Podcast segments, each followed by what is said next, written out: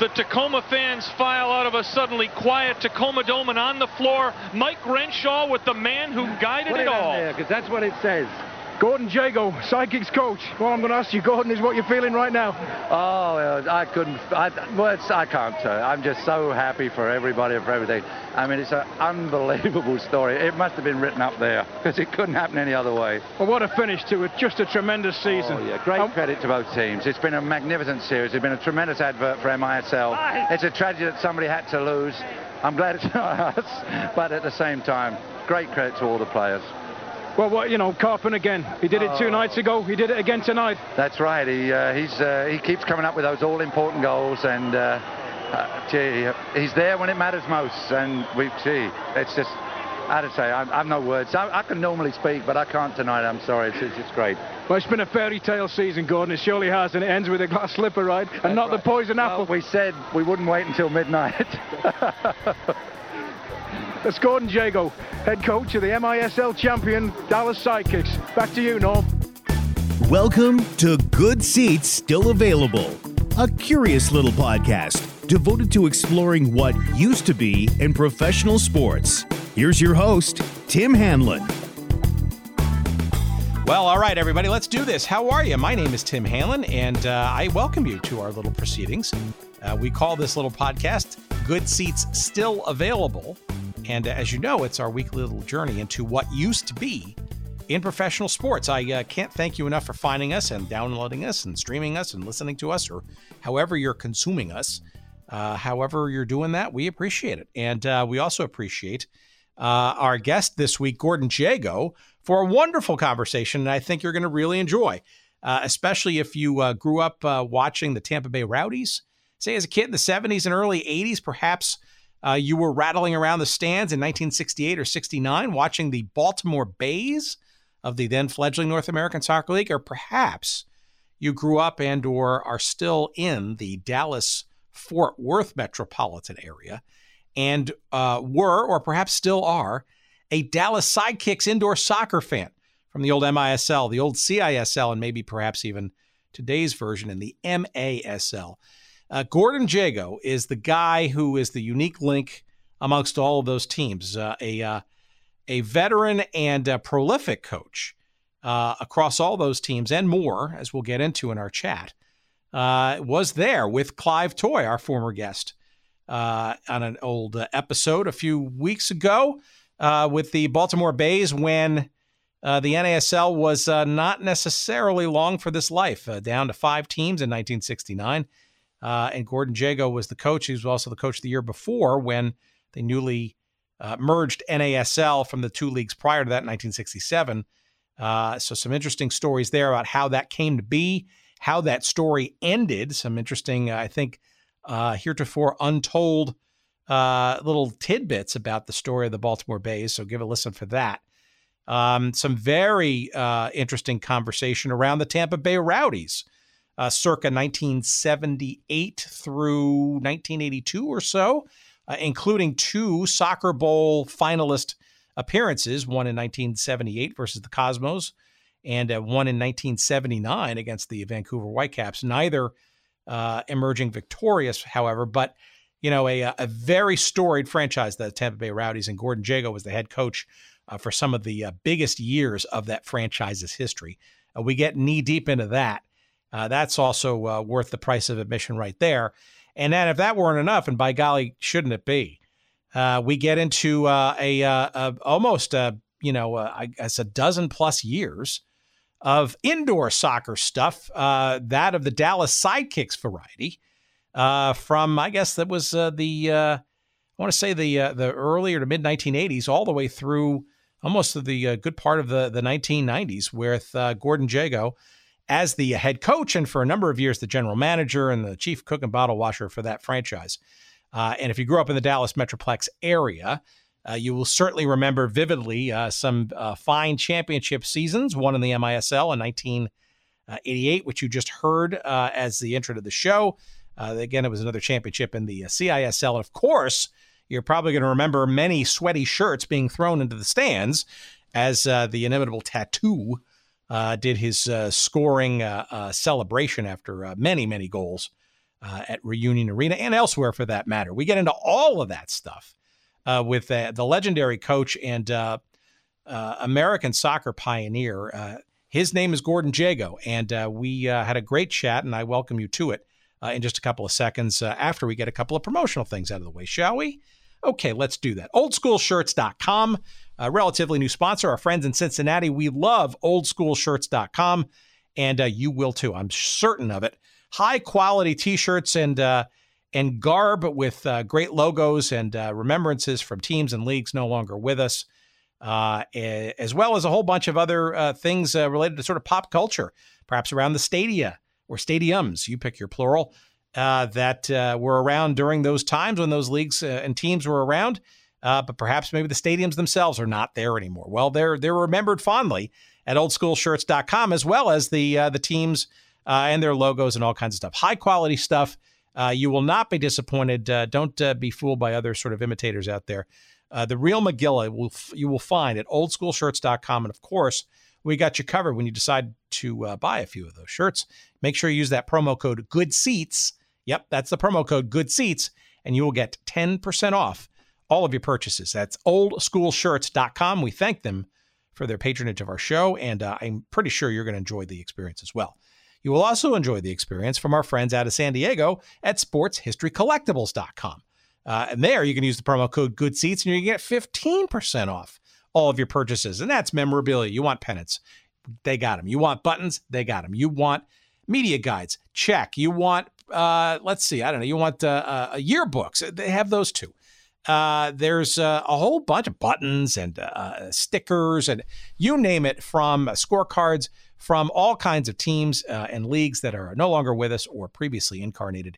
Uh, there's a new inventory just about every week, beautifully photograph, uh, ph- photographed. That's what he's trying to say in his Elmer Fudd like way by our friend Dean Mitchell uh, and friends there at sportshistorycollectibles.com. And again, make sure you use that promo code Good Seats, will you? No, Good Seats, not the will you part. Uh, and that's going to get you 15% off all of your purchases at Good Seats. Excuse me, at sportshistorycollectibles.com. Boy, oh boy, it's been a long day, and uh, we look forward to getting this interview underway as we will right now. Here is our great chat uh, with the great coach, Gordon Jago, uh, that we had just a few weeks ago.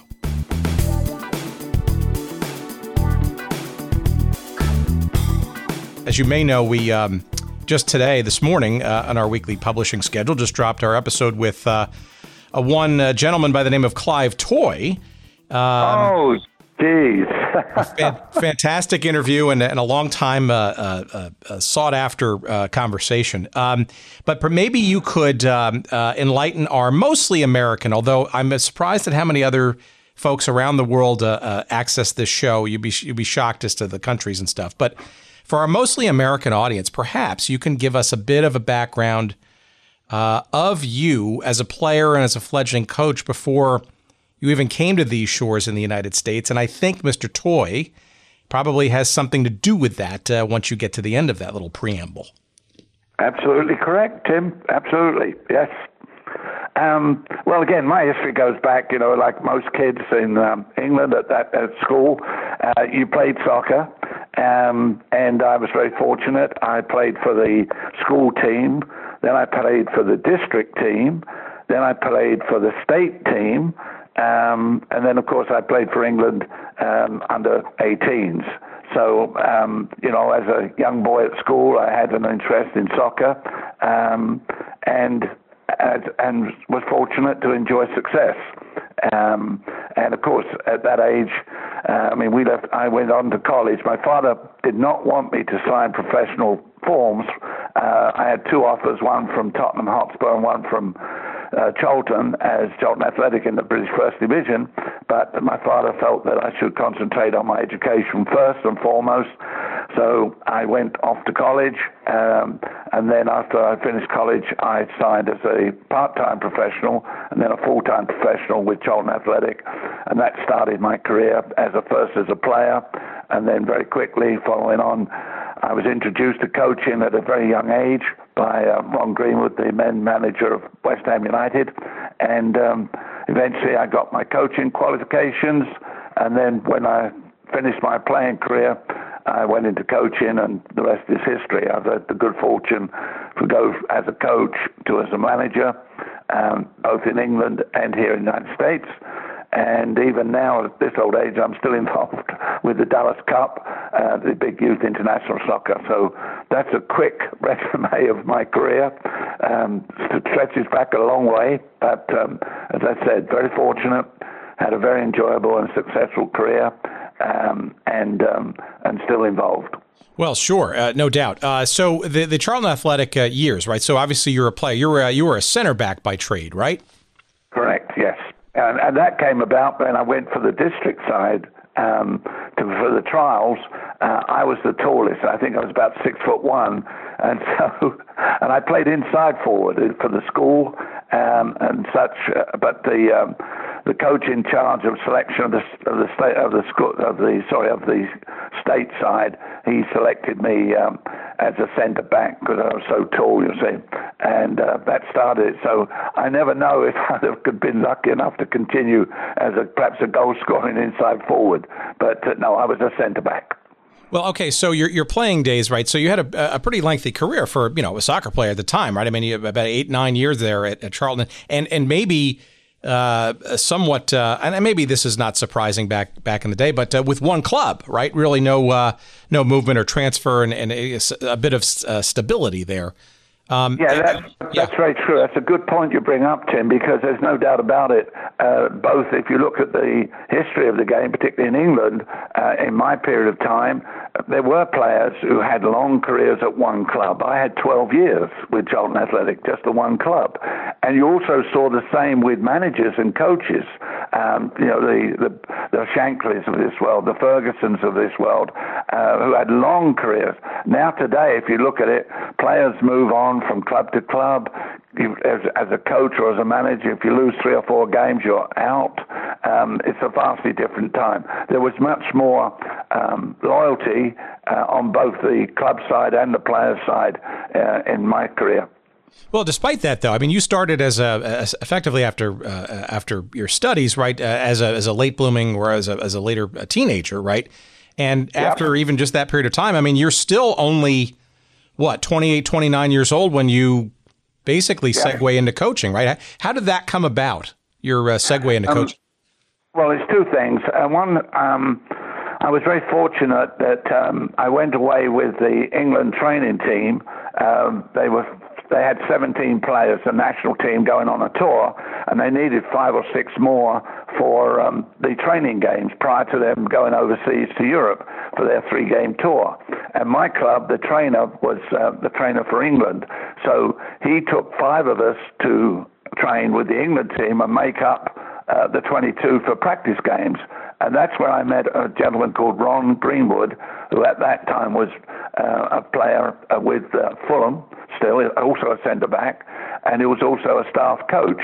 And he introduced me to coaching and that was the start. So at a very early age, I think I was about 25, um, I went on a course at, uh, by the Football Association in England, um, got my preliminary awards, then I got my full badge, and then the director of coaching uh, selected me to be a staff coach. And so I was the youngest staff coach, even though I was still playing at Charlton. So I couldn't coach a team because I'm a player playing every Saturday. But I got on to lots of courses for the federation um, and such. And so I got an early start to my coaching career, and I was a staff coach and went over to SEAS, to European conferences, and um, I was starting to see a whole different game. Uh, no disrespect to Charlton Athletic, but we were not perhaps the most progressive in terms of training and coaching as we perhaps should have been. Um, but I was seeing a whole different world um, by being with the federation. So at a very early age, I got involved in coaching. And then when I was 29, I was already getting a bit despondent, to be truthful. Uh, I found it very difficult um, going away and seeing how soccer was being played in other parts of the world, different styles, different coaching and such. And I wasn't seeing it at my club. So a little bit of disappointment. And then I got kicked in the eye in a game against Middlesbrough. And I almost lost my sight due to a blood clot. And then I was out for three months. And as the season drew to an end, I made a decision at 29 to con- not to continue playing and to step into coaching. Well, so would you would you characterize that then as as as a happy chance then, or or did you sort of have a, a knowledge of maybe what your post playing career might look like either in or outside the sport? Hence the uh, coaching exp- uh, exposure and, and experience. Well, I think it was a combination of being disappointed. Um, you know, if you, I say I was so lucky because I was a staff coach at I think 26 or 27, and I was now mixing with the best managers and coaches in England um, at the conferences, at the courses during the summer months, and then when I went back to my club, it was not as good as it should have been, in my humble opinion. But I wasn't a rebel. Um, I, you know, behaved myself and I did what I had to do as a player. Uh, but I wasn't enjoying uh, the situation. And then I think once that injury came about, it kind of made me uh, make the decision um, to now say, okay, finish that. Let's look for a career as a coach um, and as I say, I was already a staff coach. I was working for the federation at summer courses and such. So it, it, it kind of, I was lucky, Tim. I think it just fell into place. And I enjoyed the coaching. I certainly enjoyed meeting the quality of managers and coaches I met both in England and around the world at that time. Um, so I was very fortunate. Well, but speaking of falling in place, right? You, you're you're doing this sort of career transition uh, at perhaps the most fortuitous time in, in, in, English soccer history, right? Given the hosting of the 1966 World Cup, right? That's so right. What, were, um, so what, were you, what were you doing between your, your playing days and your and your, your what was that like, and what, what part of that were you sort of exposed to or experiencing as part of your sort of coaching uh, uh, learning, shall we say? Uh, well, it was it was twofold. Um, I'd already um, left Charlton Athletic I think I finished in 62. Um, so um, I then went to with the FA because um, uh, they had a, uh, an association with an amateur club on the south coast of England where I could go there and just they were amateur players, they weren't professional, um, and you could be training the players there. But then I was free to do all the work for the federation. So I was able to go me, on courses.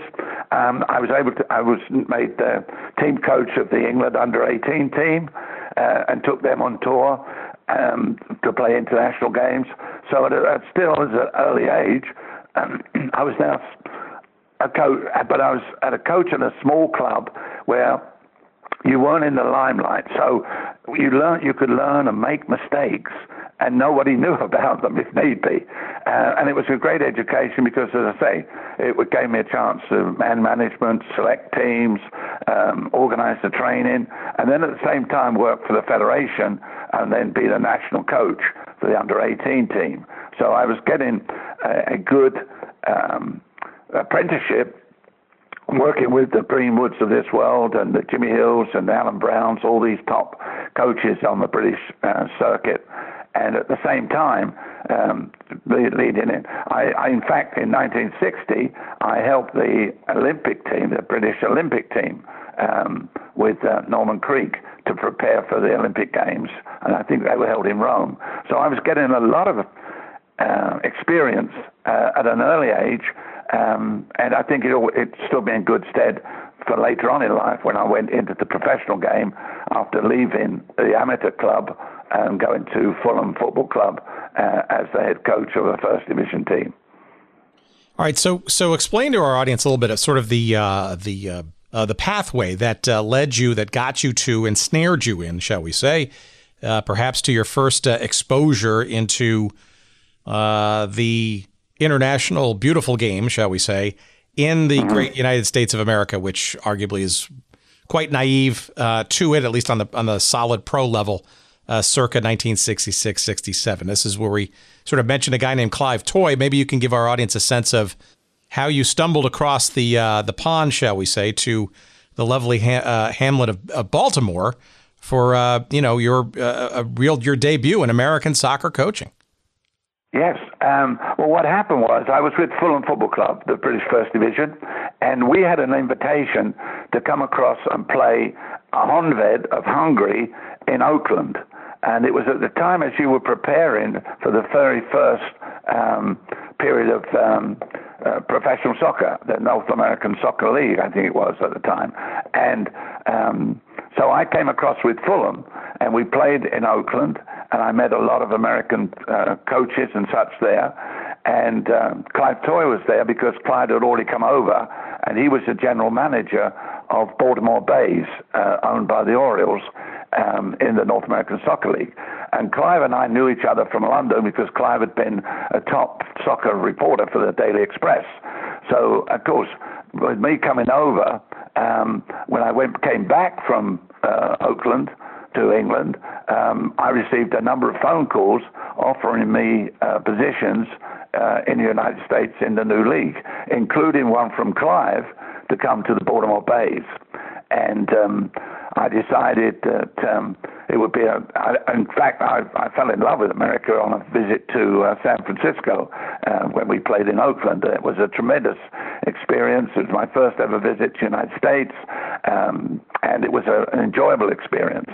And I thought it would be, you know, when Clive offered me the position uh, at Baltimore, I thought it would be a great experience. Uh, I thought that, you know, this was the start of a, of a big experiment by uh, the Americans Soccer Association to have a professional league, and I was going to be part of that.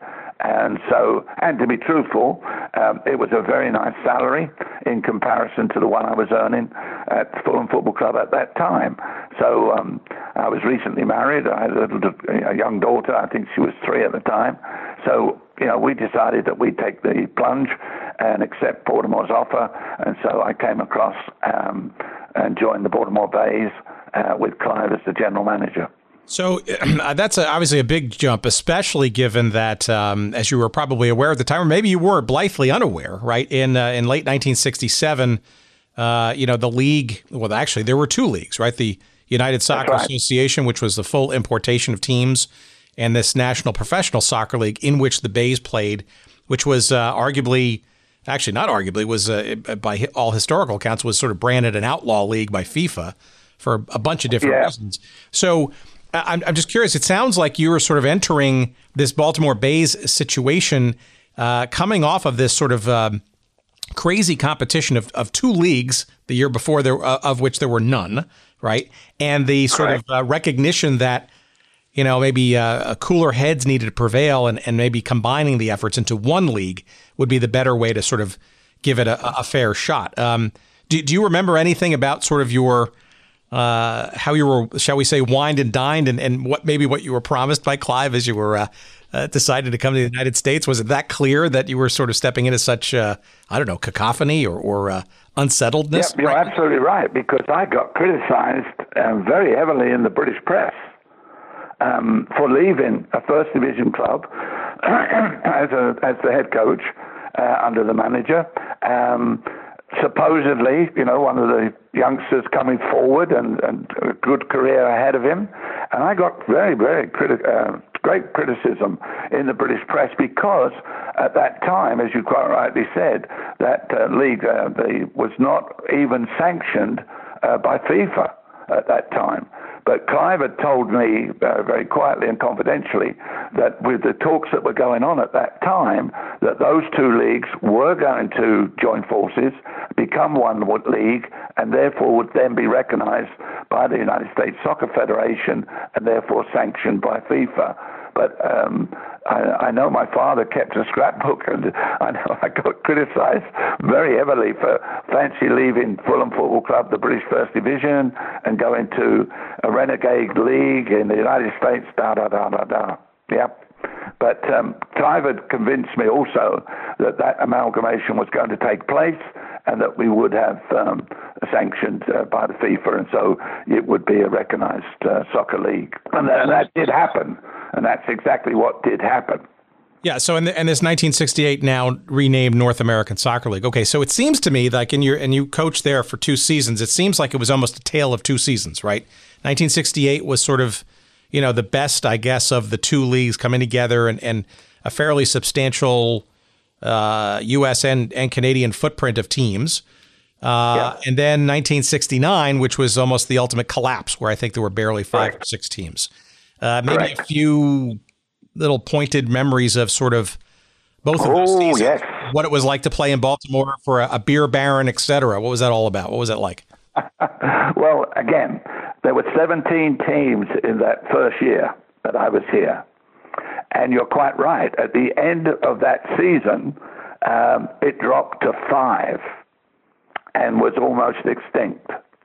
And, but there were five teams left, um, and they decided that they would bring in five foreign teams uh, West Ham United, I think, Aston Villa, Wolves, Dundee, uh, to play for each of those cities. So Baltimore, I knowing Ron Greenwood suggested, and we were lucky we got West Ham United uh, to play f- for Baltimore, and there was a kind of international league with West Ham United representing Baltimore just to get the season because with only five teams, uh, you, you were limited to the number of games you could play, and the season wouldn't have been that long.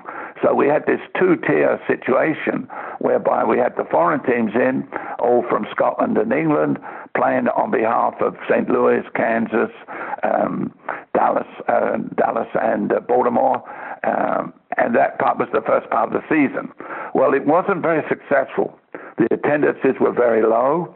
And then, before we started the season, our own season against the five, uh, amongst the five teams, um, Mr. Hoffberger, who owned the Orioles and owned us, um, took us to um, Dallas to a meeting of the five owners with Mr. Cashen, who was the Baltimore Orioles general manager, and Joe Hamper, the chief financial officer, and myself. And we went to a meeting in Dallas with the other four clubs and much to our surprise, because Mr. Cashen didn't know, Joe Hamper didn't know, and I didn't know, Mr. Hoffberger stood up at the beginning of that meeting and said, Gentlemen, Baltimore Bays will play this season, but will close at the end of the season. And you could imagine the shock to the other four owners and the shock to us three from Baltimore. But that was Mr. Hoffberger's decision. Um, he then said, um, you know, he would be, we will be leaving, and uh, it should remain silent because it was in the best interest of everybody that it, that Baltimore's decision would not be known. We would complete the season, fulfill all our obligations uh, to the fixtures, to the finance, etc., etc. Uh, but at the end of that season, 1969, it would close. So that was it. We flew back from Baltimore in his private jet to New York. He dropped off to go to some business. We continued back to Baltimore, and so there we were. We, we found out before the season started with our team that we were closing at the end of the season. We were not allowed to tell anyone. We did, and so that was a secret that I had to keep. Um, our restrictions were many financially. We couldn't have uh, full time professionals. In fact, I went to New York and I got five New York boys, um, players in the New York uh, German League, I think most of them, and they used to come and play just on Saturday. We didn't see them um, in the week. We weren't training uh, because that was it. And of course, it was a disaster. But we kept quiet. Nothing was said until the end of the season and then it was announced that the Baltimore Bays would close. But we knew, the top echelon of, the, of this club, that it was the last season, and um, it was very difficult. It was probably the hardest thing I've ever experienced, but I think it, it, it gave me a toughness to um, deal with such a terrible situation because I couldn't tell the players that this was the end of the season. You know, this it. We put on a brave front. Uh, our record was very, very poor. I don't know what it was now. It was pretty poor as it had to be. Um, and uh, but we knew all along at the end of the season it was over, and um, the Baltimore Bays would no longer exist. At what point did you the the, uh, the press that was actually covering the team, and I can't imagine it was that uh, uh, that voluminous the amount of reporters and stuff. At what point did it kind of leak out? Because I mean, you would also it, it, well, it's well, okay, but it it had. I mean, if you were paying attention, right? Uh, and again, this is all in hindsight. You were there. I was not. Um, you know, you were you had moved from Memorial Stadium, right, for the previous two years, right? Oh yeah, cavernous fifty thousand seater. You know, that the the Orioles also used to a looked like kind of a high school field, right? No more right. than ten thousand seats, right? So it almost feels to me like it was. I don't know. I you couldn't help but look at the. Uh, I, it could be looked at as an austerity move, right? But also maybe it was sort of the beginning of the end, or yeah, the local press boys. I mean, they were. You're absolutely right, Tim. Local press boys were writing about the decline, um, and as I say, we moved deliberately. I mean, it was a set plan to destroy um, or to end, not destroy, end the Bay, Baltimore Bays. But Mr. Hoffberger made it very clear to me that it was remain quiet because he didn't want any adverse criticism to affect his national beer company or the Baltimore Orioles, etc., from the soccer population of uh, Baltimore. He wanted it closed down as quietly uh, as possible and at least expense as possible. And so we then moved to the high school. Then, and not many people know this, the high school playground, uh, car park was turned up, broken up. And it was all a deliberate plan to create an atmosphere for Mr. Hoffberger at the end of the season when he announced that we were finished. People say, well, it's understandable. They weren't drawing anybody. Nobody was going to the games. They weren't a good team. They're bottom of the league. They only won three games or whatever it was. Um, and so it was, it was easy then to close it down, uh, but it was done deliberately. Um, the, and as you said, the press were writing about the demise, yes, but but it was never stated by anybody. Uh, the press would say, you know, what's what's happening here, da da da. It's probably going to be the last. I mean, it, because you don't go from the Baltimore uh, uh, stadium to a high school stadium, and then because people then had to park in the street, and it wasn't a desirable area, and you could come back to your car and your wheels might be gone but it was a it was I think it was a very cold, calculated plan uh, by the senior people of the Orioles to create that situation so that it saved Mr. Hoffberger and his other industries um, severe criticism from uh, the public in any way, shape, and form. Very interesting. Um, all right, so a couple of quick questions before we get off of this uh, relatively dark period in your career. And I don't mean to harp on it, of course. Hey, I tell you what, it was a very harsh period. You can imagine the situation that you can't say a word. You've got to put a brave face on. You've got to say the right things to the players and try and work them. But it, but it, it probably made me. It probably made me uh, for my future that uh, after such adverse criticism. Because remember, if the team is losing, never mind all these other things, you, everybody's pointing the finger at you, the coach. You're, you know, you're the coach, and look at this terrible team. You can only win. Blah, blah, blah. So I think I grew stronger as a person, and I think it stood me in stead later on in life. All right. So before we leave it, then, why do you think Hoffberger uh, went on with the 1969 season then? Because it seems like most of the I wouldn't call them carpetbaggers, but you know, other baseball owners and or uh, rich folk who uh, had backed uh, one of the two leagues in 67 and then the reconstituted NASL in 68 pretty much seems like most of them with a few exceptions like Lamar Hunt, et cetera, ran for the yeah. doors, right? Ran for the hills. Uh, oh, yeah. At the end of 68. Why do you think Hoffberger stayed around, especially given that he was so relatively quick into the 69 season to basically wind it down? He first and foremost he saw the demise of the league. You don't go from 17 to five, right? But secondly, I think he had a good friendship with some of the other owners in some of the other teams, with Lamar uh, and with um, uh, the uh, St. Louis owner. Um, and I think what happened was that if he had said we're, we're finished, the league was gone. I mean, five was bad, and four would have been impossible.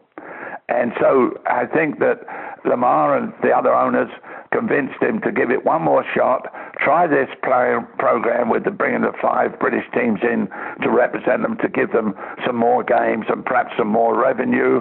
And, and I think Hoffberger was going to go along with that. But then we had West Ham United, and I think we were only drawing uh, at the stadium at that time uh, around 5,000 people. And West Ham had three players from that 1966 England World team. Bobby Moore, Martin Peters, and Geoff Hurst.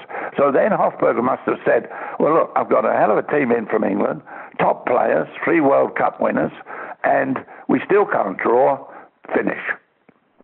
All right. So how do you um, aside once the uh, the deed is uh, officially known and done? Uh, what happens to Gordon Jago and uh, and his uh, fledgling career in the United States? What happens next? Yeah, um, but I, because I've got to like the United States, um, and um, I was now preparing, not because I knew that we were finished, and there were some opportunities for me to come back to England. But a good friend of mine who's owned a, a, a sports business, sports um, store uh, in Pennsylvania, came to me and he said, "Look." Um, do you want to stay in the United States? I said, yeah. He said, okay. He said, I want you to run my soccer business uh, you know, a shop, a store, um, and sell soccer equipment, and I'll give you the same salary you're getting from the Bays, da da da.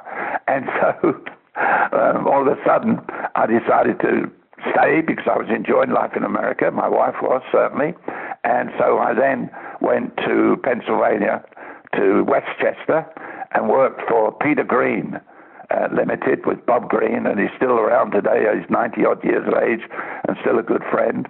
And um, I built his soccer store um, up into supplying the equipment to uh, all the colleges and such.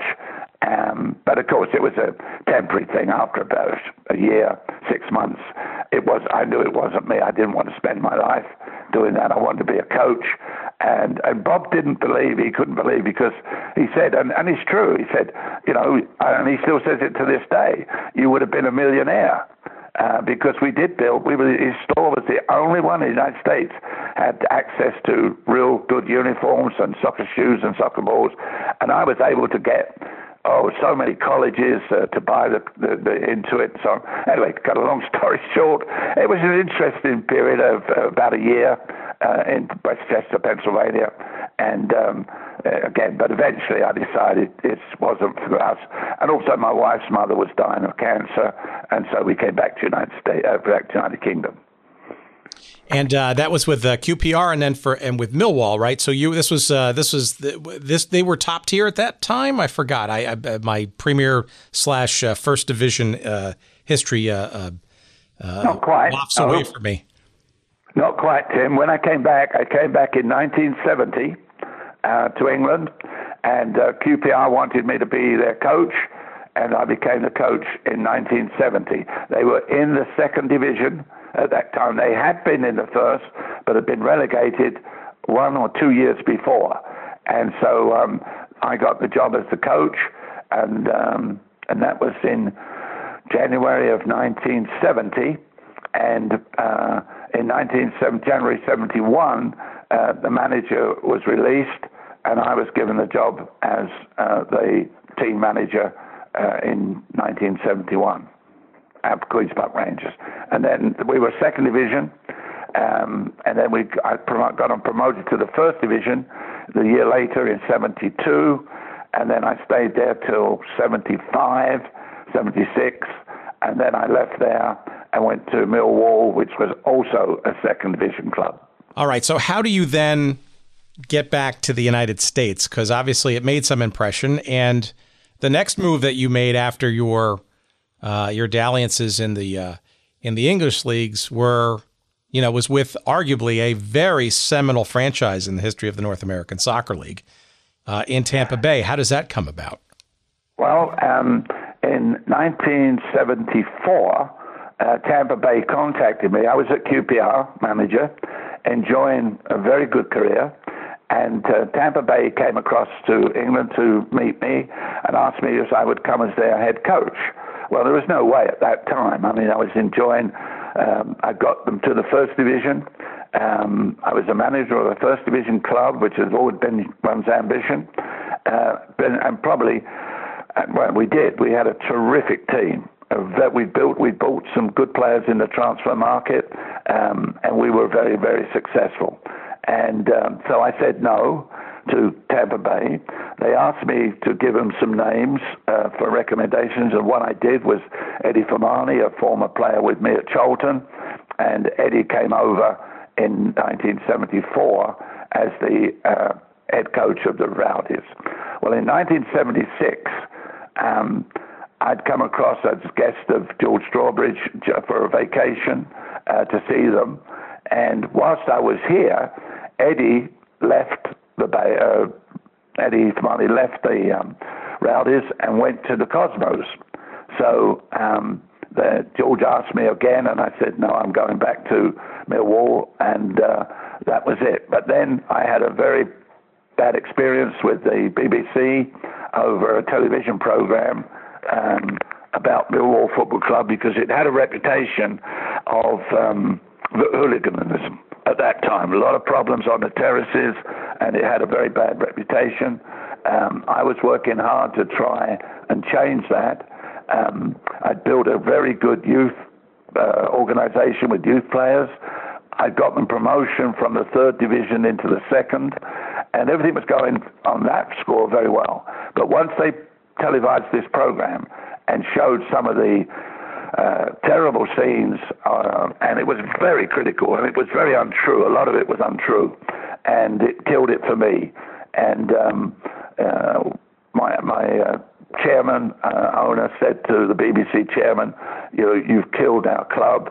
I've lost, and of course, I then got another offer from Tampa, and I felt that that program had killed it for me at Millwall. I could people would no longer come to Millwall Football Club as visitors. So if we were playing Tottenham or Chelsea, where we probably have 10,000 of their fans, they would not come because of this terrible television program showing the hooliganism, the fights and the brawls and such. Um, and there were some. I mean, they, they, we did have a reputation, but we were winning a battle. We were doing many things to change the atmosphere. But once that program went on television, Tim, nobody would come from a visiting team to the Millwall Football Club to see their team play. They'd felt we'll give that one a miss. We'll see them next week at home. And so it kind of decided it for me.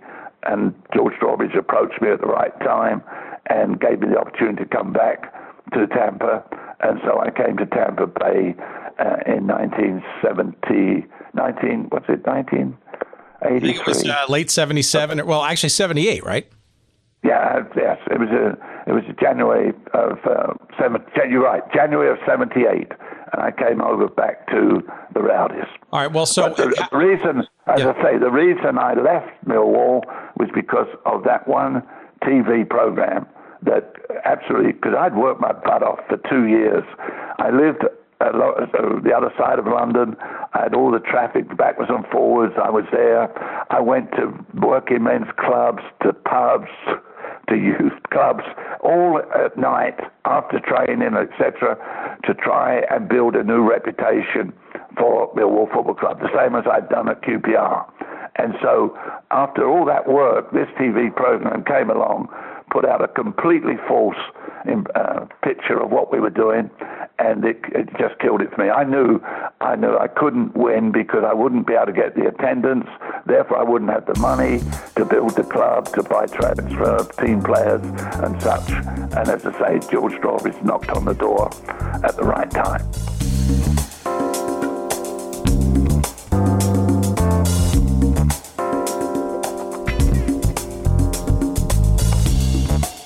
All right, hang in there. We'll be uh, back to our conversation in just a minute. But, uh, you know, we got to pay the bills around here, and we want to uh, wish well to our new sponsor uh, in helping us uh, pay some of those bills. It's my bookie, and uh, can't imagine a better a better sponsor this time of year as the pro and college football seasons start gearing up.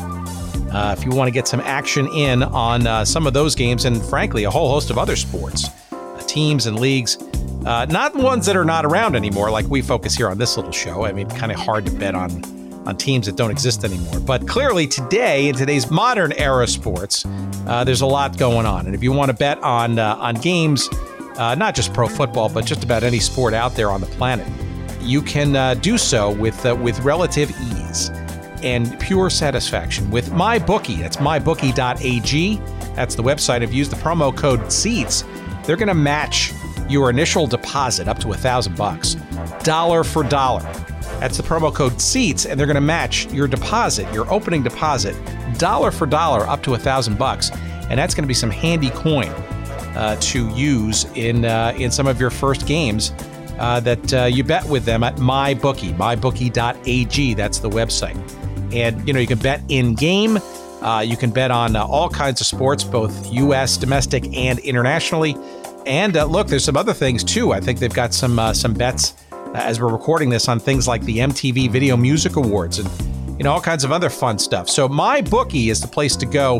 Uh, it's mybookie.ag, and make sure you use that promo code SEATS, and they're going to match your initial deposit dollar for dollar up to a thousand bucks, and that's going to be uh, a nice uh, chunk of extra change to put to work uh, with your inklings on who you think's going to win uh, in uh, in various games, football and otherwise uh, as the season progresses. That's MyBookie, mybookie.ag. We thank them for their sponsorship, and don't forget to use that promo code SEATS uh, to get that uh, that special deposit bonus. And now, back to our conversation.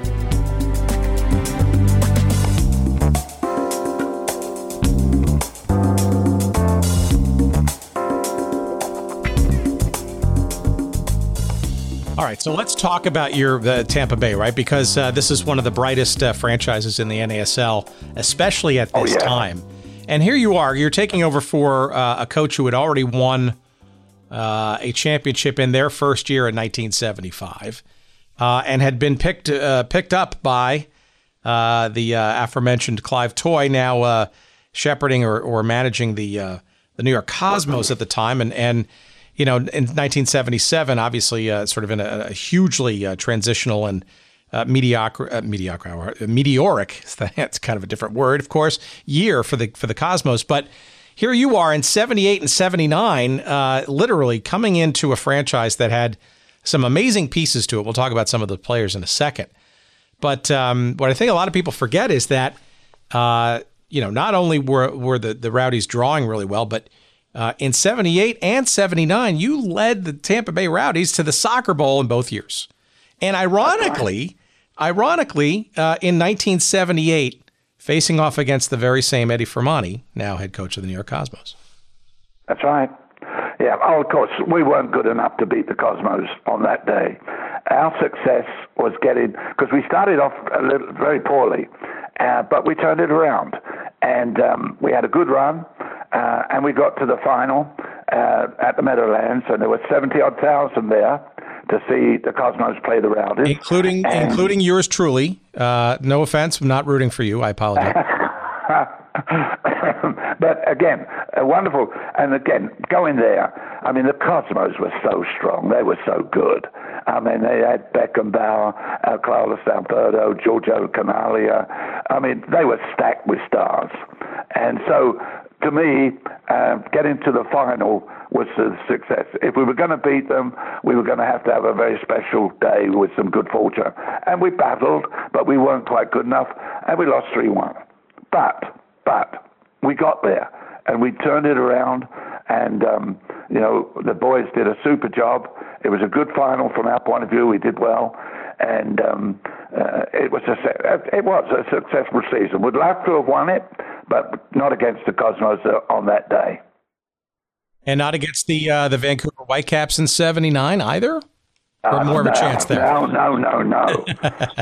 we should have beaten the Whitecaps, right? Now there, there I, there I was rooting for you because the uh, Vancouver Whitecaps, of course, had beaten the Cosmos in the uh, unceremonious in the before, right? That's right.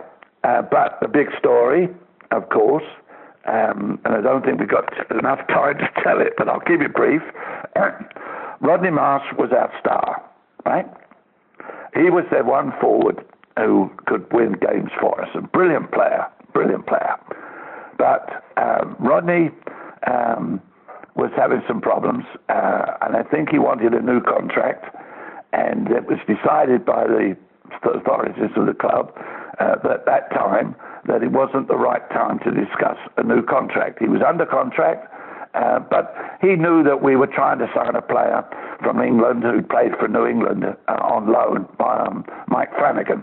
And there were all sorts of big monies talked, know, a million dollars for his transfer and all this business. And I think Rodney thought, well, okay, if they're going to give that sort of money or big money to him, I deserve an increase. And so it wasn't uh, forthcoming. And to this day, and Rodney and I don't agree on too many things, because um, I had him with me at QPR. And he left me at, Q, he wanted away at QPR. And he knew that Manchester City wanted to buy him. And um, he asked for a transfer, and we could, we, we were playing to get out of the second into the first. We were up, right up the top, second. And Rodney, Rodney uh, didn't play for three games before the transfer deadline in London.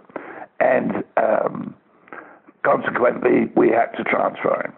And we transferred him, and we lost, because we lost three games, and we never lost three games with Rodney. But he was on the field, but he wasn't playing. He was, he was disturbed. And consequently, we finished uh, third or fourth and missed out on promotion.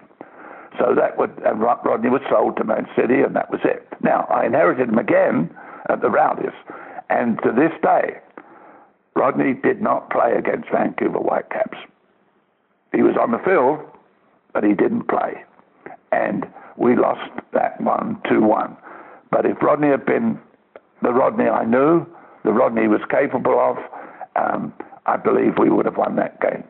But um, whatever, for whatever they are, um, that was his decision. He knew well, what he wanted to do, what he didn't want to do, and at the end of the season, he decided to retire. And the Tampa Bay Rowdies gave him a testimonial, the first one ever in United States sport, and Rodney left with a very nice paycheck at the end of the, that uh, situation. But um, it um, it always will be um, a disappointment to me because I saw it twice. He did it when he wanted to go to Man City, and um, he did it when we were playing Vancouver Whitecaps, and uh, so uh, a disappointing uh, situation. Uh, but again, we were in the championship again for two years running, and um, we were drawing, and we went on to draw. I think averaged about thirty thousand people in a city like Tampa where they'd never ever seen a soccer ball, let alone a soccer team at that time. Yeah, so describe to me the sort of the atmosphere because uh, it was uh, quite unique. This is obviously before or just oh. after they got the Buccaneers football team, right? But it was it was quite something. I mean, Tampa Bay, it was professional oh, it was in every sense of the word, right?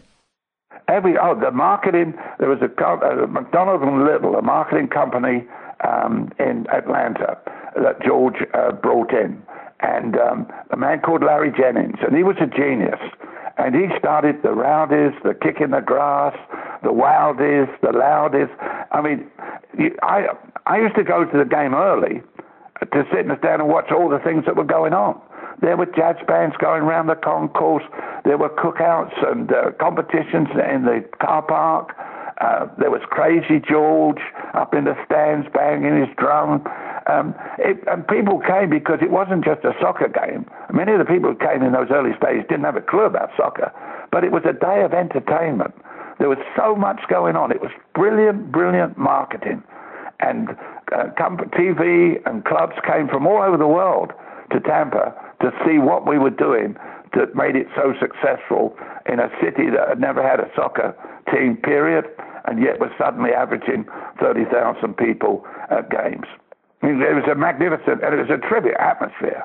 And again, I mean, Rodney Marsh was, was brilliant. I mean, he was a, a he played brilliantly, um, and he was a, a, tremendous attraction.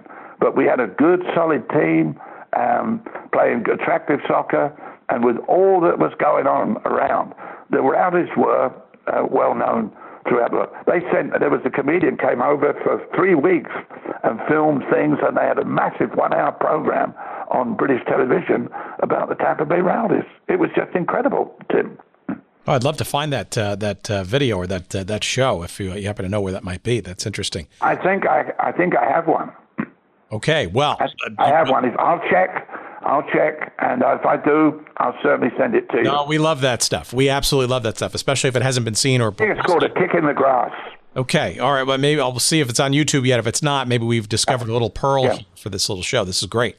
Um, yeah. So give me a sense of. Uh, so you mentioned Rodney Marsh, obviously a, a, pers- a personality among personalities, but Oh yeah. Um, for whatever oh, yeah. reasons, right? But give me a sense of some of the other players because you had some really uh, uh, standout stars. I mean, uh, Oscar Fabiani and Steve Wegerle and Neil Roberts for oh, a yeah. spell. Uh, give us a sense of sort of like uh, the talent that you sort of had, and, and maybe how you got access to such talent. Was that was that you? Was that George? Was the ownership? How how were you able to sort of assemble uh, a pretty pretty solid uh, crew of of performing uh, players during those years? Yeah, well, there was a nucleus already when I got there um, of good players. Uh, Mike Connell in defense, uh, Steve Wegerle. Um, oh, geez. Uh, there was who else was there? There was I, I bought Oscar Fabiani. I, I, I scouted. I, I traveled the world for a little while to see certain players, and Oscar Fabiani was a brilliant player. He was one of the best that we had also. But Steve Wegerle from South Africa, Mike Connell from South Africa, uh, Winston Dubose, our goalkeeper. Um, there was so many. Um, uh, Wilf Tranter, a fullback. Um, oh, geez. I'm trying to think of the other names then, but they were they were terrific. Um, Peter Baralic, a Yugoslavian, good midfield player. Um, there was a whole stack of very very, um, um, shall we say, experienced players with some youngsters coming in, the Connells of this world, um, that they've been brought in before, and then I was able to bring in one or two of the top stars, and it. Um, it really settled us, and we had a very strong squad. And as I said, Rodney was exceptional. Um, he played. He was, he was the team. I mean, he was he was the star attraction. Uh, had a, a great career, and as I say, it was so tragic in the end that due to a situation uh, that you know he decided it wasn't quite right. But um, there, there was there was a lot of good players at that time uh, here. There was. Um, Arsene Auguste, a fullback from uh, Haiti, was ex- excellent. Um, uh, oh, geez, Paul Hammond, a goalkeeper for a while. Um, no, we had a good, solid squad there, and we were a very sound team. And uh, and it was a joy for me to be the coach because I enjoyed going to work every day. They were enthusiastic. We had the balance of experience and youth, um, and as say, they, we played good soccer and we were successful. We had um, we won the indoor uh, in the closed season. We had two appearances in the soccer bowls at a time when there were a lot of good teams, uh, and it was it was a very happy experience for me. Tampa uh, leaves me very very good memories. All right, so a couple of quick questions on Tampa before we we, we uh, veer off of that. So, what of indoor? Because uh, Tampa was actually one of the more stellar and um, persistent teams in the indoor uh, game that the NASL was uh, I don't know, tinkering with, and then obviously became more interested in once this MISL came about, which we'll get to that in a minute. But um, what what was indoor like? I mean, you did win. Uh, I think you won a championship uh, while you were there in the indoor side. Yes. No. Or, Yes. or came pretty It was, a, it was a learning experience for Oh, yeah. me because I, you know, it's a vastly different um, indoor situation. You know, we, we're playing with boards and such as opposed to five-a-side generally in England prior to. But the reason we played in the indoor was the league was trying to keep the players occupied because they were being paid. Uh, and they, they, they wanted to keep the players uh, occupied during the winter. Also, they wanted to keep the um, interest in the spectators. And so uh, it was decided that, and I think the NPSL, they already started uh, in those days. And so we, the North Americans, decided to play a limited edition, but it was primarily to keep the players active, to give them something to do, to give us a chance to earn extra money for attendances, um, and so on through the closed season. Um, so that was it. But it, it wasn't nothing like the indoor that I experienced later on uh, with the with the Dallas Sidekicks. It was um, it was pretty much just a free. We weren't as clever in terms of substitution off the bench and all those sort of things. We weren't as clever as playing off the boards. Uh, but we had a lot of really good soccer players. Uh, Peter Baralic and Steve Wegerle uh, were very good indoor players. Um, so we were we were competitive and we won against the other teams that we played uh, in those days. But it was really uh, an indoor league in its infancy, and it wasn't there uh, as the major concern. We were still outdoor clubs. These were games primarily just to keep active during the winter months. Well, it looks it looks like you. I mean, you you you uh, sold out the uh, the Bayfront Center. I mean, on a regular basis. I mean, a yeah. little cracker box of a stadium. If I'm not mistaken, it was actually I, I think, and I, am not from the Tampa area, but uh, if I look at some of the pictures from some of the uh, uh, some of those games, uh, I'm not even sure you had plexiglass across it. It almost looked like chicken wire or, or fencing uh, if I'm not mistaken, around some of the boards. Is that is that right? Right. Oh yeah, we did. As I say, it was very um, inferior to, to what was that later developed with the with the plexiglass, etc., etc. And uh, but um, the Rowdies, as I say, have done such a magnificent job in marketing the game, and you know the music. Um, with the Rowdies and all that business, and the kick in the grass song, um, people came to Bayfront Centre in St. Pete to see the indoor team because, again, it was a fun night. It was an entertaining night. We had all sorts of entertainment at half time.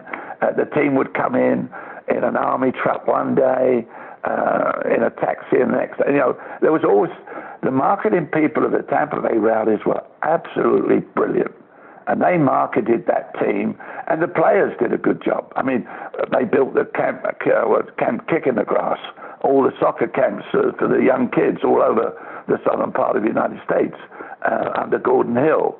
Uh, but it was um, it was a fun. The Rowdies were fun, and that's why people came out to see them, both outdoor and indoor. Okay, so um, one last question on the Rowdies uh, is uh, probably uh, the rivalries, right? You had two, I guess, crucial rivalries that uh, were sort of long lasting. That I'm sure you have a couple of, uh, you know, I guess the closest thing to a derby that you're going to find uh, during those days, which is both with the uh, Fort Lauderdale Strikers and, oddly, the New York Cosmos. Um, why those two teams? I mean, I guess one obviously for, from a regional uh, competition perspective, but why why the rivalries with those teams and and maybe you know, was there sort of some bad blood in between uh, those those two clubs, or was it manufactured, or, or, or what? Because they were pretty intense, some of those series. Oh, they were they were big, two big rivalries. And the, the Fort Lauderdale rivalry was primarily, you know, Florida.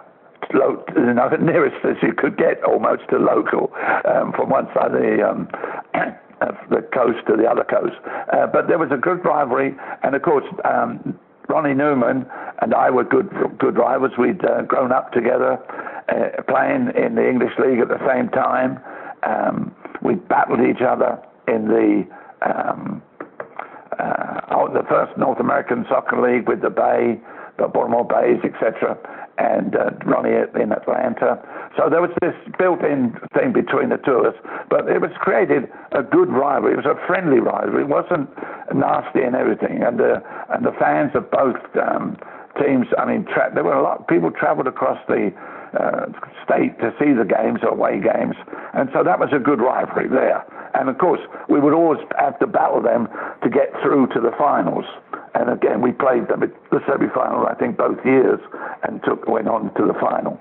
And then, but the Cosmos were different. The the, the Baltimore fans were always upset that Eddie Firmani had left to go to the Cosmos for one.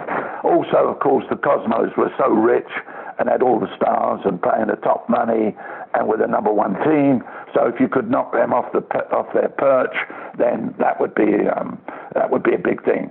And of course, we always had very good games against them. They, I, I we won a few times. I can remember having a big victory at um, Tampa one time, but they were, you know, a class unto themselves.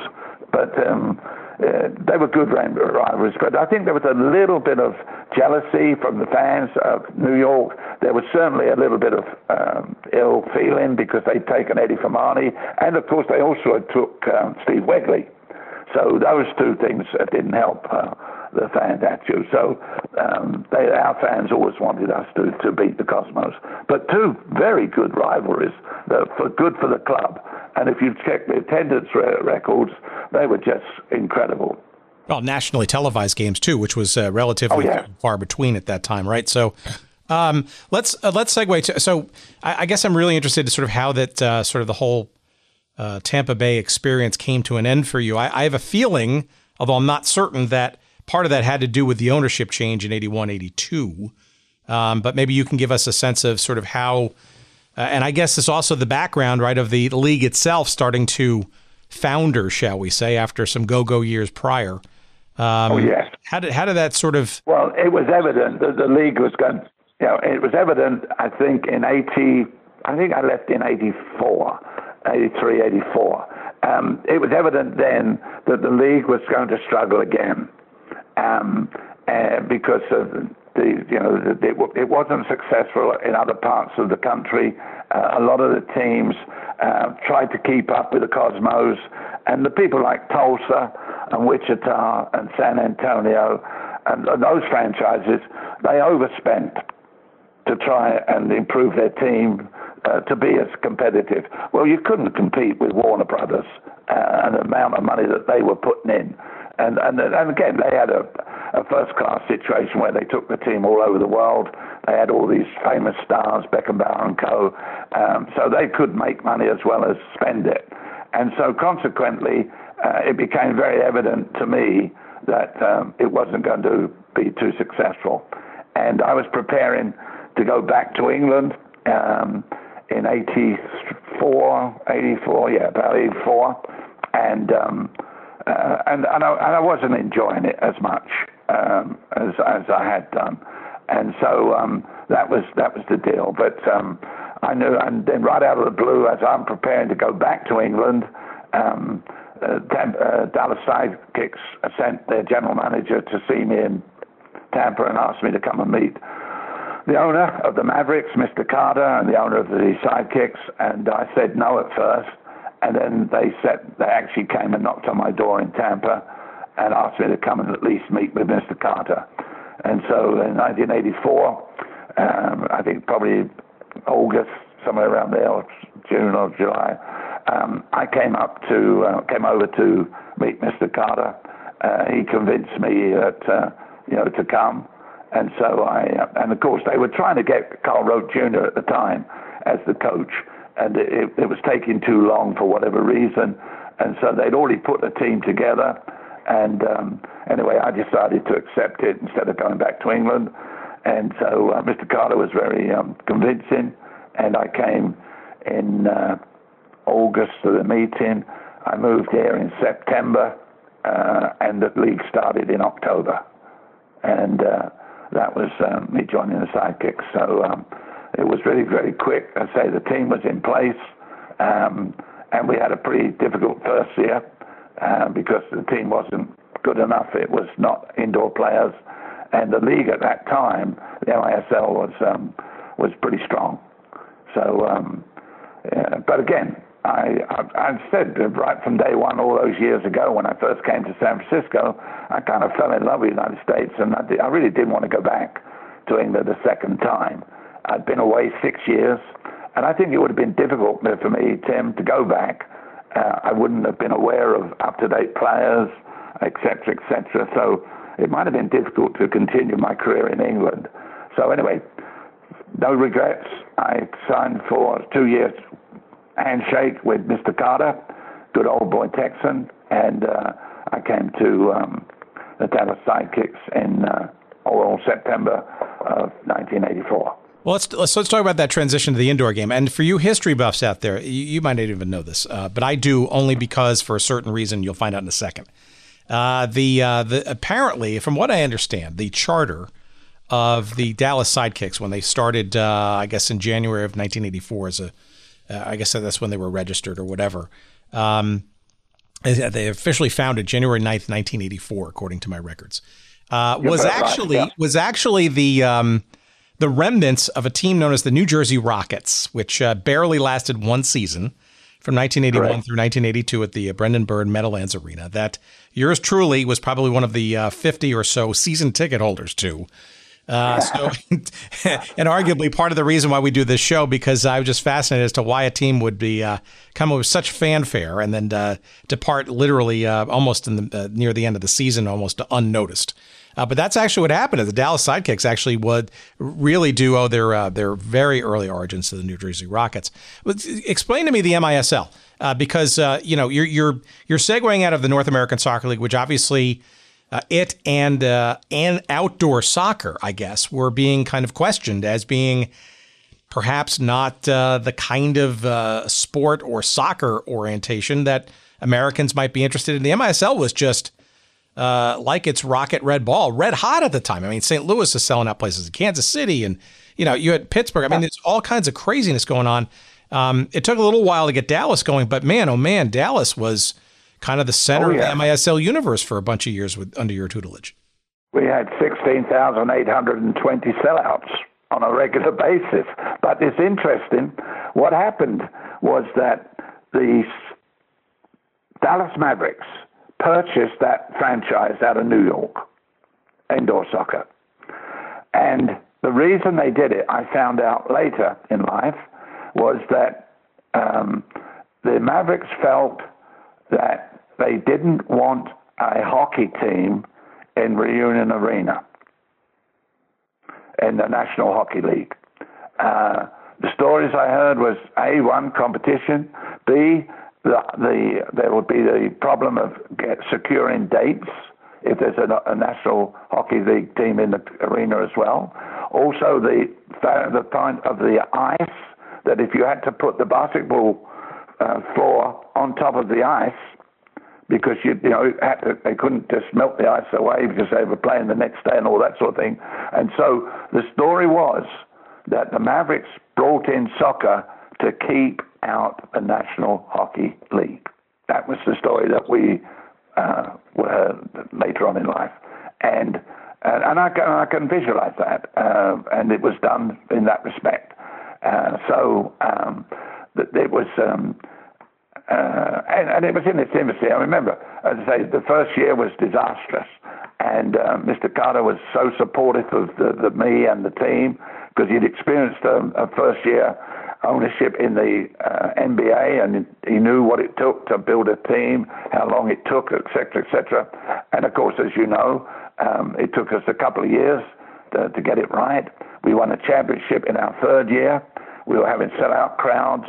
And um, we were, and at that time in the 80s, there was no success for the Cowboys or the Rangers. Uh, we were the success. Uh, there was no no success for the other major sports in the city. So we, the new boys on the block, suddenly had 16,800 sellouts. Um, we won championships. We won the first one in '87. Um, it was just an incredible situation. Uh, and um, again, good marketing by the Maverick staff because we had the same um, office staff. They could they worked for the two sports uh, with a few extra people, but um, yeah, it was it was it was it was fun. And um, as I say, Mr. Carter was such a and Norm Sonju, the general manager, two great men and very supportive. And um, we we turned it around from uh, oh I forget we had a terrible first year. Uh, I'm trying to think of the record. It wasn't you were, very you were good. 12, you were 12 and 36 that first year for a uh, whopping percentage of two. Oh, you got it. You got it. Pardon me. Yes, 12 and 36. I think we went 24 and 24, 25, 23. Uh, and then the third year we won the whole thing. Yeah. And, and it was a good lock. Oh, I tell you what, that first year, I was out of my depth in indoor soccer. At the way it was played in the league at that time. Why? Because it was people, so it was more sophisticated than what you remember playing. Oh yeah. Oh, unbelievable! I mean, Ronnie Newman at um, San Diego was incredible. He, he, you know, uh, for example, just for the listeners, if you know you had the um, the players' boxes and you had the two doors, which what twelve yards apart and now he would take one fella off at one end and put another one on and gain 12 yards and get behind the defence and all that sort of thing. Or if he lost the, uh, the ball, off would come a player and a defensive player. The way they used to utilize those uh, substitutions was absolutely brilliant. Then playing off the boards. I mean, you, if a player came in from the angle, he didn't shoot at the goal. He shot for the boards and the other players knew that was going to happen, and they're looking for the rebounds off of those boards as they come back across the goal. Um, there were all sorts of um, uh, tactics, uh, particularly when you lost a man you had a man up or a man down, like in hockey. Uh, again, uh, the formations that they had, uh, and, and as I said, I came into it, well, absolutely no, no knowledge. And it took me a season, as well as the players, to learn all about the indoor game. And as I said, Mr. Carter, thank goodness, was a very patient man, and he bore with us. And um, providing we worked hard, we were okay. That was all he asked, because uh, he knew it was going to take time, and, and um, it took us a little time to acquire players who were indoor. I mean, we had a goalkeeper who was probably one of the best goalkeepers outdoor ever came here, um, Jan van Beveren from Holland. Oh, sure. Uh, brilliant goalkeeper, but not indoors. Not indoors because he couldn't use his feet. He wasn't uh, adapted to manipulating the ball, kicking the ball, which he had to do as an indoor goalkeeper. And so there were little things like that that we were all learning. And it took us a season to learn and then get some more experienced indoor players the second season. And then by the time we got to the third, we'd got a lot, we'd all grown up in terms of knowledge. And um, again, we won a championship right off the bat. Yeah, Van Beveren was a, a big time Fort Lauderdale Strikers guy. Remember, he uh, oh, stymied yeah. many a oh, Cosmos. He was probably uh, one of the best goalkeepers yeah. that came to the country in the North American Soccer Outdoor League. All right, let's talk about a player for the. the you can't talk about the Dallas Sidekicks without, of course, the uh, the inimitable Tatu uh, and his uh, unique way of celebrating a goal. Uh, but you knew Tatu in your Tampa Bay Rowdies days before you both wound up in Dallas, right? Yes, I went down. Uh, George Strawbridge did a deal with Sao Paulo Football Club in Brazil, and it was for us to send down six young players to train down there and gain experience. And our marketing people went down there to give them ideas in marketing. In return, we were to get three players, outdoor players, to come on loan and play for us that season. So I went down. I was down there for 12 days um, George Strawbridge and the general manager were down there. Um, we were all down there at that time. And I picked three of their top players. And it was agreed that they would um, come up and play on loan in the outdoor league. Now, at the same time I was down there, I saw a little five-a-side game being played, and there was this young player who turned out to be Tatu playing uh, five-a-side uh, on a kind of basketball court, and he was brilliant. So I said to their coach, was there any possibility I could have him on loan for our indoor season?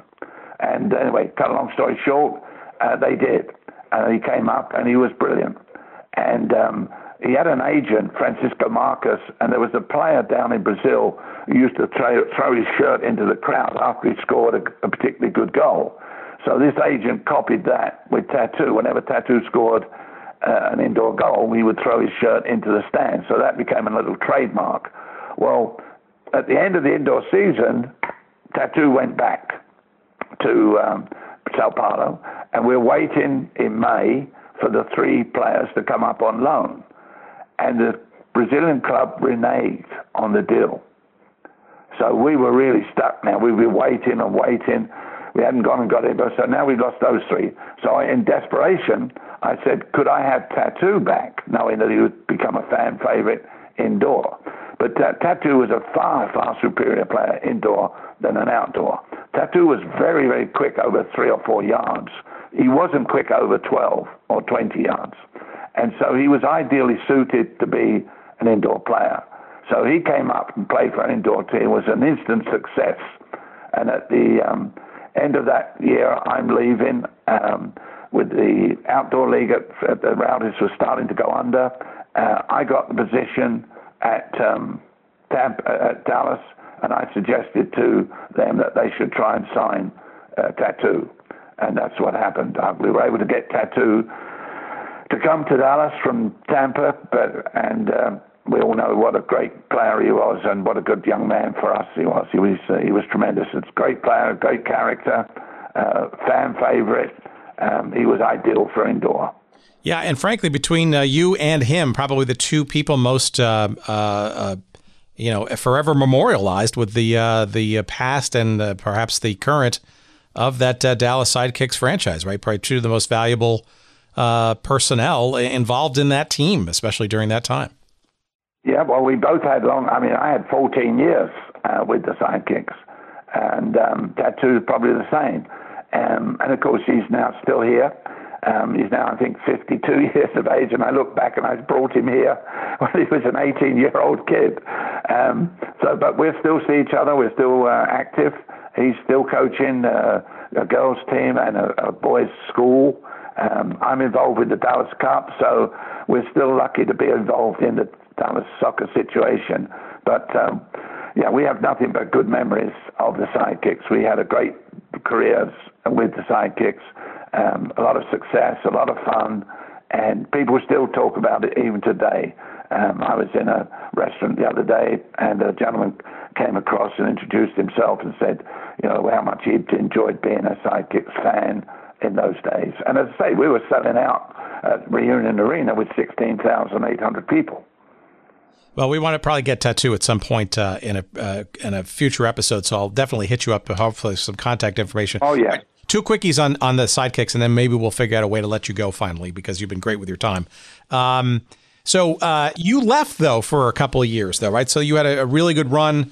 Uh, you had that one championship, and then uh, you left for a couple of years, and then came back. Um, maybe a little bit as to how that sort of transpired, and I think what you came back to, if I'm not mistaken, was uh, an MISL that was actually changing its stripes a bit. I guess it was at the, the time when you came back called the called Major Soccer League, which seems kind of oddly shapen. But I, I, think that was because there was the thinking that maybe indoor and outdoor could be combined into sort of one year long kind of thing. I don't know. Maybe you, if you recollect, maybe how the, the, the scenarios by which you left and then came back again. Well, I didn't leave the sidekicks. Oh, okay. Sorry, my mistake. No, I didn't. I coaching, stopped coaching. Yeah. I became the general manager and the president, um, particularly because we changed ownership a few times, um, and during that spell, and one of the owners in particular uh, felt that I could be of more value uh, in marketing and bringing in sponsorships because that was needed. And so um, my assistant Billy Phillips took over as the head coach and um, I went into the office and spent most of my time knocking on doors to, to obtain sponsorship uh, agreements and finance and such and so forth. So I was still involved um, as with the with the club. I did not leave, uh, but then after another change of ownership, uh, that owner wanted me to come back. Uh, we'd now secured it a little bit better, and he wanted me to now resume coaching. So I came back and had a second stint of coaching uh, with the sidekicks uh, again. So I was there for 14 years from uh, 1984 to 1998. That is my um, mistake. I'm sorry. I, I, keep thinking about your coaching no, no, career, no. and Again, here you are actually running the show, right? So it's yeah, that's right. A demotion. That's what we're trying to do, right? We're trying to we're, we're both trying to recollect our memories here, Tim. I'm thinking, but that's that's you know, as I say, that was it. And I was lucky, and um, I, I had a long career uh, with the with the sidekicks, and it was. Um, and we, as I often say now, when I see there's still a lot of players here, we often get together and I always say we had the best years of the sidekicks without shadow of a doubt.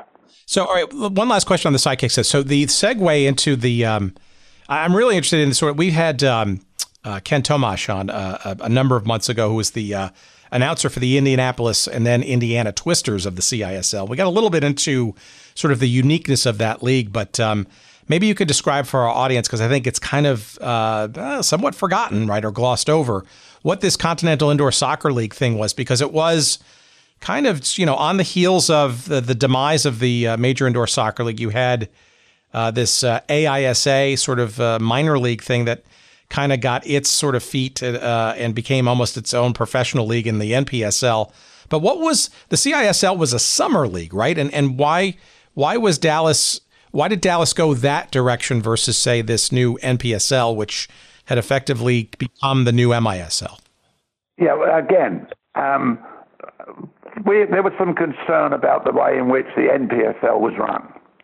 And what happened with the CISL was that a lot of basketball owners had teams. Uh, you know, Jerry Buss had the Los Angeles teams and so on. And because of that, um, Mr. Carter, or whoever was in charge, no, it was Mr. Carter, whoever was in, from the, because of the basketball situation, um, we felt it was the best. There, were no, there, were, there was more security because you had good uh, basketball franchises uh, combining uh, the, the two organizations, NBA and the CISL. And the CISL was very successful for a while. Uh, but then I think it made a couple of major mistakes and then the WISL was formed. And I was made president of the WISL uh, by the owners of the league uh, because I was then pre- uh, president of um, the Dallas Sidekicks. And so I was then released by the owners to take charge of the league office, which was the World Indoor Soccer League. And then eventually, I think it was two or three years, and then we joined forces with the old, I think it was the old NPSL, to make the new MISL. So there was a lot of changes. There was the NPSL for a while, then there became the CISL, um, and there was an AI something, and, and it was it was going through a real period of flux. And so we we then the CISL uh, they went away, World Indoor Soccer League came into being, and then we joined forces, and I stepped away and let the commissioner of the other one, uh, Ryan, I think it was Steve Ryan, uh, he took over because uh, I was ready to retire at that stage. Um, my wife was in bad health, unfortunately, and so I stepped away as president of the WISL, and um, the, uh, the the new league became the MISL uh, with the combination of the two WISL and the NPSL, Make it. There were so many changes in those years you had the job to keep up with it all. No, you need a graduate degree, and uh, and I think our friends who uh, who listen to these soccer episodes kind of wonder and scratch their head, but it always ends seems to end with an SL somehow uh, in that. So, all right, so. Um, obviously, yes. Uh, let me. So, let me ask you one question, and maybe use that as a segue into, I guess, sort of our final sort of zone here, which is sort of the uh, the current and the future of soccer in this country. But I actually want to ask you this question. I don't think I've I've, I've asked anybody uh, from our indoor exploits yet this question. Um, do you? I mean, I, growing up watching the original MISL, uh, it was it's an amazing it was an amazing sport, and I was obviously an NASL fan outdoors, but um, you know, I in some respects is I almost feel like I'm an indoor soccer purist, if there is such a thing, because you look at what exists today with the MA, MASL and you know, some, uh, it, it seems downright ragtag by comparison. Now, maybe that's just me looking through the prism of youth and, uh, and, uh, you know, uh, and, you know, history and all that kind of stuff. But, um, I don't know. You wonder if there's a place for uh, a, uh, a higher level than is there's today, maybe back to when the MISL was around, of indoor soccer. It's a it's a very exciting sport, has a lot of unique skill to it. Um, do you think that ever has a chance to sort of to make it? I know people are talking about futsal, which is obviously a different game. Is there a future for the indoor game, or is is is outdoor finally ensconced in this country where it's always going to be a sideshow from now on?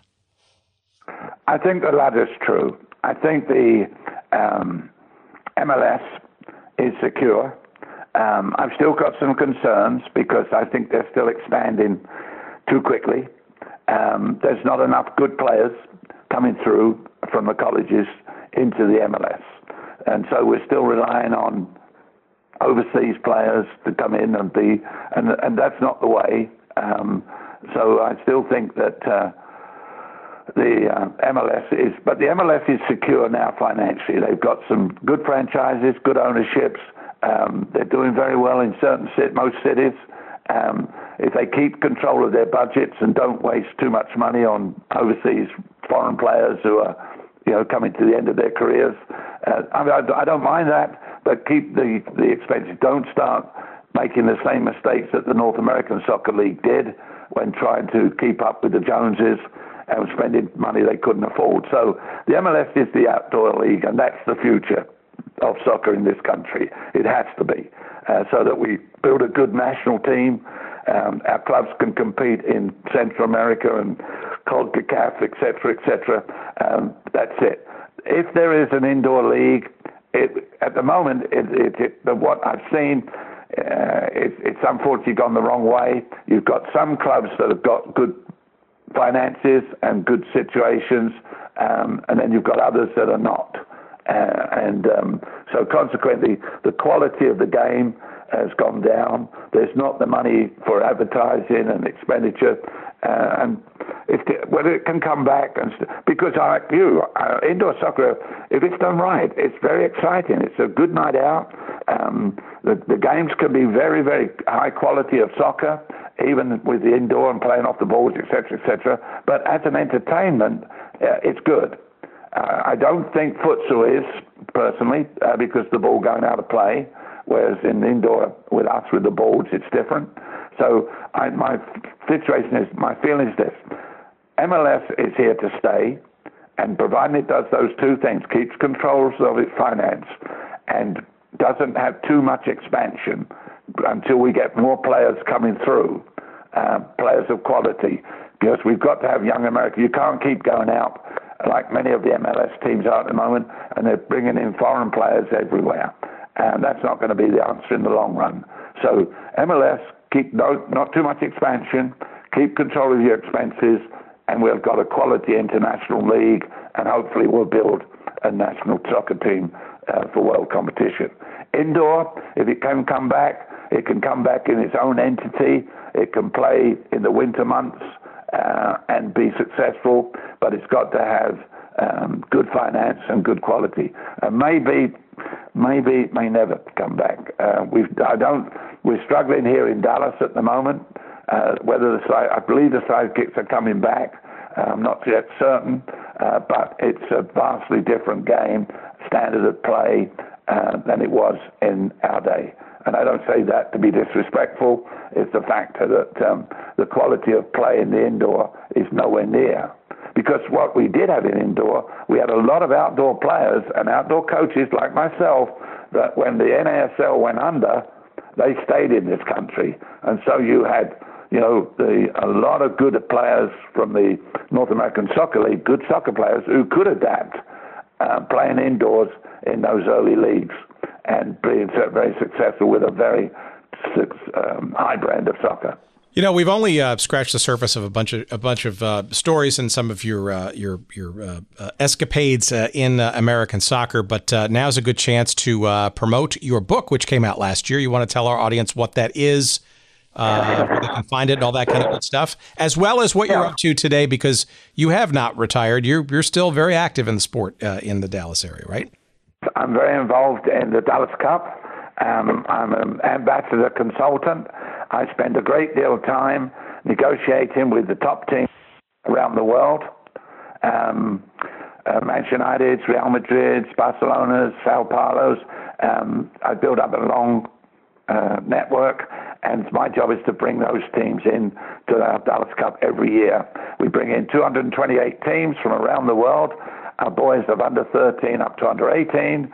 Um, and I have that uh, good fortune to uh, be in touch with the teams, be in touch with referees. I negotiate contracts, and I help Andy Swift, the executive director, uh, to bring in as many top teams from the United States and around the world each year. So I'm very fortunate. I have the opportunity to travel to some of these countries um, as their guests uh, and to bring the teams in. So that is keeping me, as I say, very active and very interested.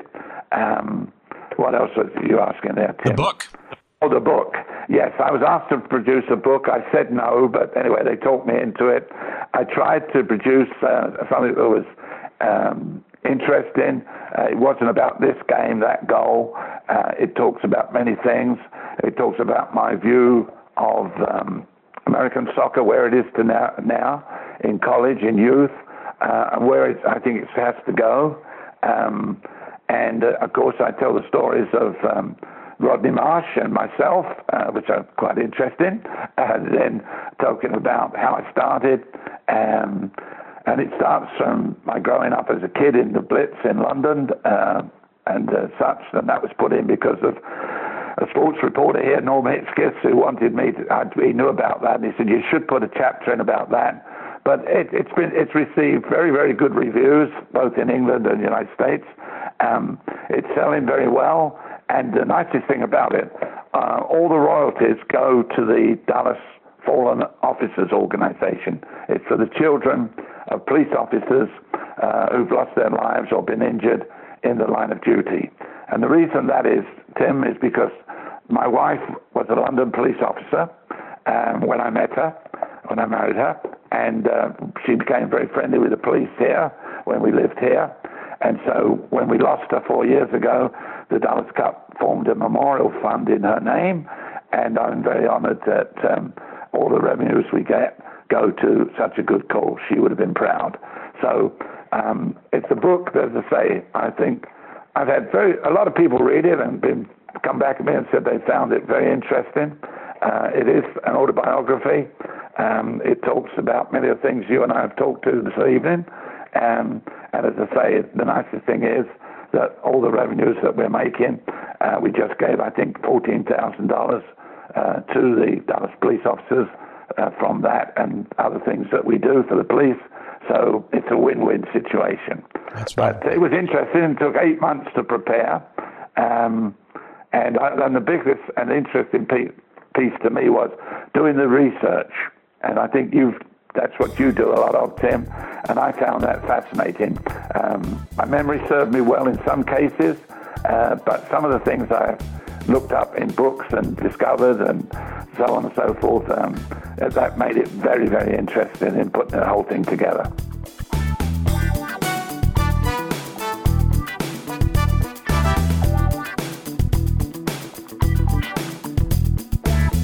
That was a tremendous conversation, and uh, Gordon's been a, an absolute uh, uh, delight to uh, to chat with. And uh, I can't encourage you enough to uh, to find out more. We we truly just scratched the surface. A lot more stories to be had, and I encourage you to pick up Gordon's autobiography. It's called "A Soccer Pioneer: The Autobiography of Gordon Jago." it is written in conjunction with Wayne Barton, and as you heard Gordon say. Uh, oil the, all of the royalties of uh, of a soccer pioneer go to the uh, goes to the Dallas Fallen Officer uh, Foundation uh, in Dallas, uh, a, a, tremendous charity and an effort on his part to to donate all the proceeds from the book. It's a good thing to do. It's also a, a great read, and you will enjoy it thoroughly. as I did. It's called The Soccer Pioneer, the autobiography of Gordon Jago. It is published by our friends at St. Johann Press.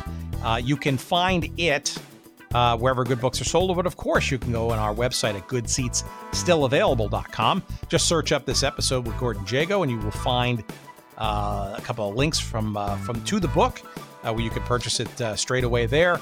Uh, you also find a little write up about the show, some some great photos of Gordon and his times and tribulations, and all the things that we discussed. And of course, uh, goodseatsstillavailable.com is the place to just check in with uh, all the old episodes that you might have missed, uh, all of the latest that is going on with the show. If you want to subscribe to our newsletter uh, or follow us on social media, which you can do directly, of course, by going to Twitter at uh, Good Seats Still. Uh, you'll find us on uh, Facebook. Uh, there's a page devoted to us there. You can like us there. And of course, on Instagram, you can find us at Good Seats Still Available. So we appreciate you checking us out in any and all of those places. And we also appreciate you checking out our friends at Podfly Productions. podfly.net, that's the place where we get all our production stuff handled every week. And uh, if you're thinking about getting into podcasting or could use some some help just getting going, or perhaps you're a pro and you just uh, need some uh, some editing and some uh, some spicing up of your efforts, by all means, go to podfly.net and check them out. And uh, you can't have Dr. Jerry Payne. He's our guy. He's my man. Uh, he's the guy who puts my pieces together, and I appreciate it. But there's a whole host of other folks there. Now, I'm sure Jerry will help you out too. I'm sure he's he's not just exclusive to me. I'm just being selfish. But uh, check them out, podfly.net. We, uh, we love them, and I'm sure you will too if you decide you want to get into podcasting yourself. And uh, that's all I got this week. So thank you so much for listening. Uh, keep uh, all of your notes and your tweets and your uh, your emails and all that kind of stuff coming. We appreciate it. we appreciate your patronage of our sponsors. That helps keep the show going. And of course, please, please, please rate and review us, especially on Apple iTunes or Apple Podcasts. But frankly, wherever you can rate and review the show, we, especially if it's good, frankly, only if it's good, just uh, give us uh, some stars and some uh, some love and write a couple of sentences. We appreciate that. That's a great way to inexpensively help support the show, and uh, we thank you kindly. All right, we'll see you next week. Take care, everybody.